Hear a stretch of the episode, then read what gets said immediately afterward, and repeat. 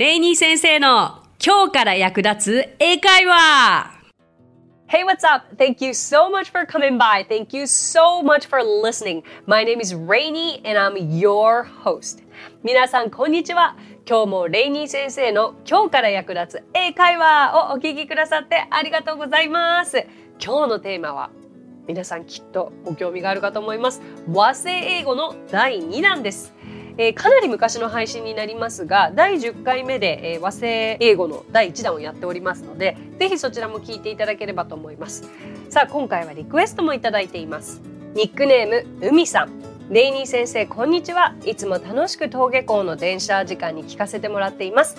突然ですが、私の夢は シーエー になることです。この シーエー という呼び方は何が正しいのでしょうか？海外では シーエー ではなく エフエー フライトアテンダントと呼ばれるみたいな記事を見たことがありますが、一般的に日本でいうキャビンアテンダント、客室乗務員、 シーエー という仕事の呼び方は何が正しいと思いますか？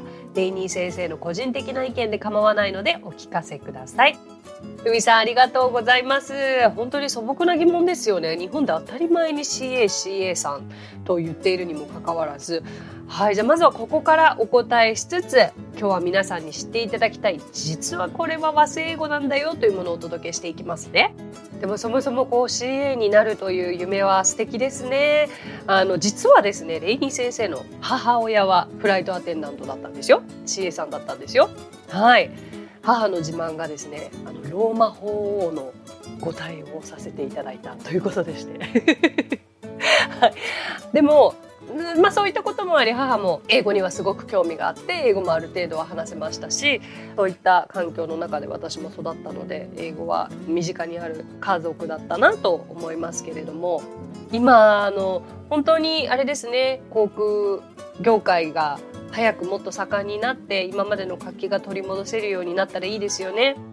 さあ、じゃあご質問に答えていきたいと思います。英語では基本的に客室乗務員のことをキャビンアテンダントとは表現しないんですよね。で、 シーエー という略し方も実はしなくて、あの正しくはフライトアテンダントと表現します。はい。で、あとはよく飛行機に乗っているとクルー、キャビンクルーという言い方も聞くので、えっと、キャビンクルーという言い方もします。ただ、まあ、キャビンアテンダントという表現が通じないわけではないはずですね。はい、でもなんかそう不自然には聞こえてしまいますので、あの正しい英語はフライトアテンダントとなりますので、これがちょっとお答えになるかなと思います。ぜひ夢を叶えられるように頑張ってくださいね。もしそのために英語が必要ということであれば、まあ、このポッドキャストを聞いてもらうのはもちろんのこと、あの英会話スクール English Partners でもそういった英語を身につけることはもちろん我々全力でサポートさせていただきますので、あの体験レッスンいらしてくださいね。うみさん、ありがとうございます。さあ、今回は、えー、じゃあ和製英語をいろいろとお伝えしていきたいのですが、いろいろとカテゴリー分けてみました。今回お仕事編、日常生活編、それからビジネス編をちょこっとずつあのつまんでお届けしたいなと思います。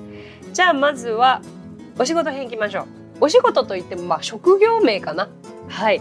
例えばコックさんですよね。コックさんのことを最近では日本語ではシェフと言ったりもしますが、あの英語ではシェフになります。なのでこれはぜひあのシェフという言い方を覚えてくださいね。はい、次サラリーマンです。サラリーマンではなくて、これはオフィスワーカー、ビジネスマンなどいろいろな言い方がありますので、まあ、オフィスワーカーだと思っておいてください。アルバイト、アルバイトね。アルバイトって確か英語じゃなくて、これ違う国の言葉なんですよね。確かドイツ語です。ドイツ語。はい、だから英語ではもちろん通じなくて、これは、えっと、part-time job とか part-time work、 part-time worker という言い方になりますね。はい。 ネクスト フリーターでございます。フリーターは和製英語です。実はフリーターは、まあ、定職についていないということであり、まあ、バイトをされている方が多いのではないかということで、彼らも実は part-time worker という言い方になりますね。はい。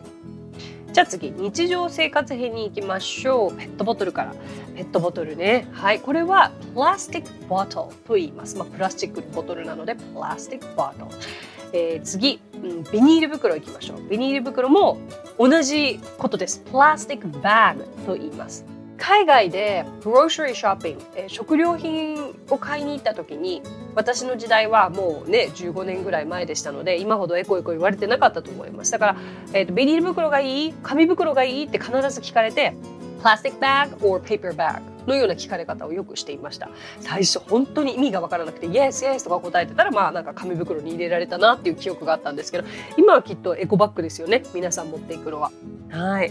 なのでこれも一緒に覚えちゃいましょう。そしてこれ海外行った時にも、じゃあ万が一、えー、携帯の充電切れました ピーシー の充電切れましたとなった時にも、コンセントは絶対に借りたいな借りれるようにしておきたいなと思った場合には、コンセントはアウトレットと言います。アウトレットいいですか、えー、それからレンジ、電子レンジのことですね。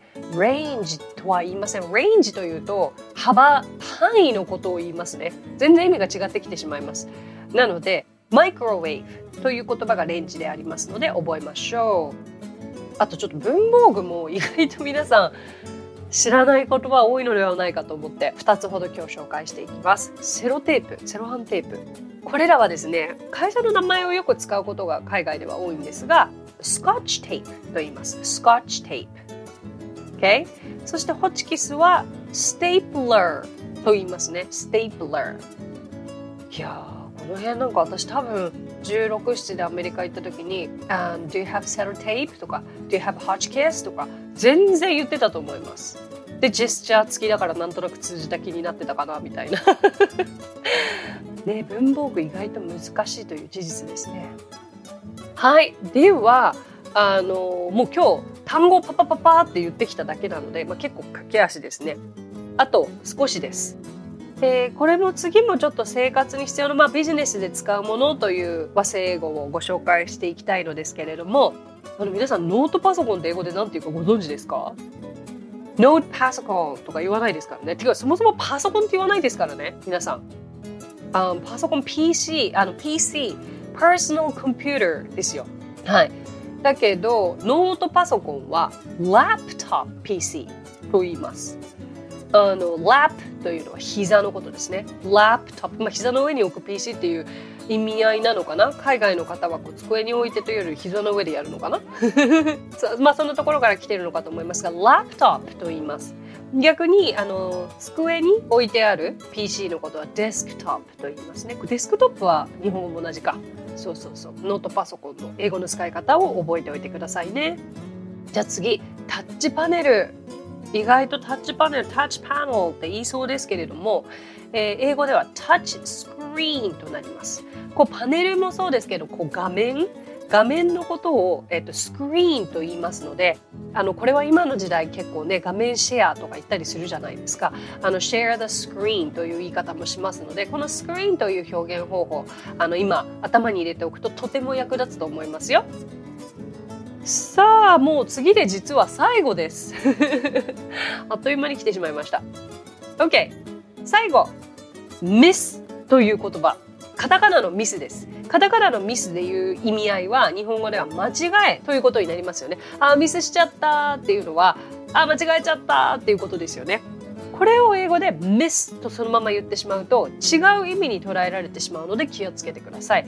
あ、I missed it、まあ、逃したとかI miss you、 なんか寂しいという意味のミスになってしまいます。間違えたという意味で英語を使いたい場合には mistake。 Oh, I made a mistake。 あ、間違えちゃった。I made a mistake。 このように使えます。そう、和製英語ってあまりに日本語で当たり前に使っていると、本当にそれが英語でも使えるんじゃないかという錯覚を起こすのが面白いところでして、あの私自身もえ、これ和製英語だったんだって思うことはよくあるんです、実は。だからあの、まあ、偉そうに語ってますが、私も本当に英語を学んでいる身でもありますので、あのこういった言葉実は和製英語だったんですねという面白い発見があった方はぜひコメントをいただけたら嬉しいなと思っております。一緒に正しい英語が何なのかというのを学んでいけたらと思います。 OK, thank you for listening。さあ今日お話ししたフレーズや単語はノートというサービスの方で文字を起こしていますので、ノートへのリンクは番組詳細欄に記載しております。こちらもぜひお役立てください。さて、今回も番組へのコメントもいただいているのでご紹介できればと思います。ニックネーム、まさとさん。最近レイニー先生の英会話ポッドキャストをはじめ、英語の勉強を真面目に取り組んでいたせいか、英語の夢を見るようになりました。夢の中でいきなりレイニー先生の声で英語で質問をされて、かなりめちゃくちゃかもしれない英語で必死に答えていたという、質問されて初めて英語脳になる気もしているので、ポッドキャストの中でもぜひリスナーに答えを求めるような質問をもらえると嬉しいです。ということで、悪夢でしたね、まさとさん。Nightmare, Nightmare。大丈夫ですか ？Are you okay？ すいません、夢にまで現れてしまって、もうしつこいタイプなんですよ。はい、確かにそうですね。リスナーの方に答えを求めるような質問、これですね、皆さん考えていきましょうね。うん、ぜひぜひ。で、同時にあのレイニー先生、あの エスエヌエス も結構充実させておりまして、あのインスタグラムだったりツイッターだったり、あの日々発信しているので、それであのほぼ毎日リールを配信してるんですよね。そこでは結構その見てくださっている方に質問を投げかけるようなことを挙げているので、ぜひそれをコメントでいただけたりとか、ああのインスタとかのね、あのディクテーション、私は何を言っているでしょうかのようなこともやっているので、あのそちら見ていただけると、もしかするとご希望に応えているかなとも思いました。But anyway, thank you so much for your comment. まさとさん、ありがとうございます。この番組ではご意見、ご感想、リクエストなどお待ちしています。番組詳細欄にあるリンク、もしくは Apple Podcast でお聞きの方は、レビューを書いていただければ番組内で紹介していきますので、お気軽にご投稿ください。それでは最後に今日のあれこれ English。 今日皆さんにご紹介したいフレーズはこちら。 Could you put yourself on mute? ミュートにしてもらえますか？です。ウェブ会議に役立つフレーズですよね。はい、ミュートは英語でもミュートです。これは正語ではございません。えっと put何々 on で、まあ、何々にしてもらえますかという、設定してもらえますかという意味になりますね。はい、じゃあちょっと不思議な例文を皆さんにご紹介したいと思います。すみません、鼻を噛むときはミュートにしてもらえますか？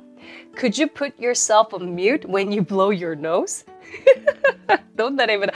こんなこと言われる人いますかね。あの私、鼻炎持ちでして、会議中にあのビジネスパートナーの清家先生にRainy, um, could you put yourself on mute when you blow your nose? まるでこれを言われましたので、皆さんにご紹介いたしました。あのでもこの部分だけ一緒に練習していきましょう。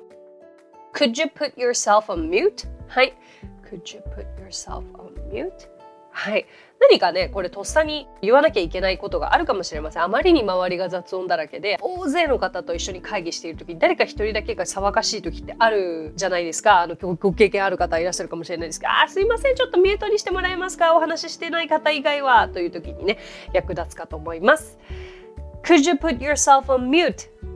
意味はミュートにしてもらえますかでした。え、これを動画でご覧になりたい方は、ぜひあれこれイングリッシュで検索してくださいね。よろしくお願いいたします。So, that's it! Thank you so much for coming by. Thank you so much for listening. My name is Rainy and I will see you next Friday.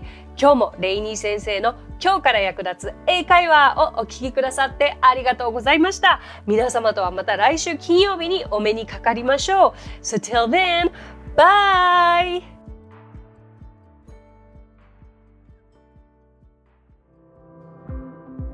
さあ、ここでレイニー先生の活動を紹介させてください。まずはレイニー先生が主催する英会話スクール English Partners では、私たちと楽しく英語を身につけたいという方を大募集。マンツーマン、グループ、キッズ、すべてオンラインレッスンでもやっています。詳しくは English Partners で検索してみてくださいね。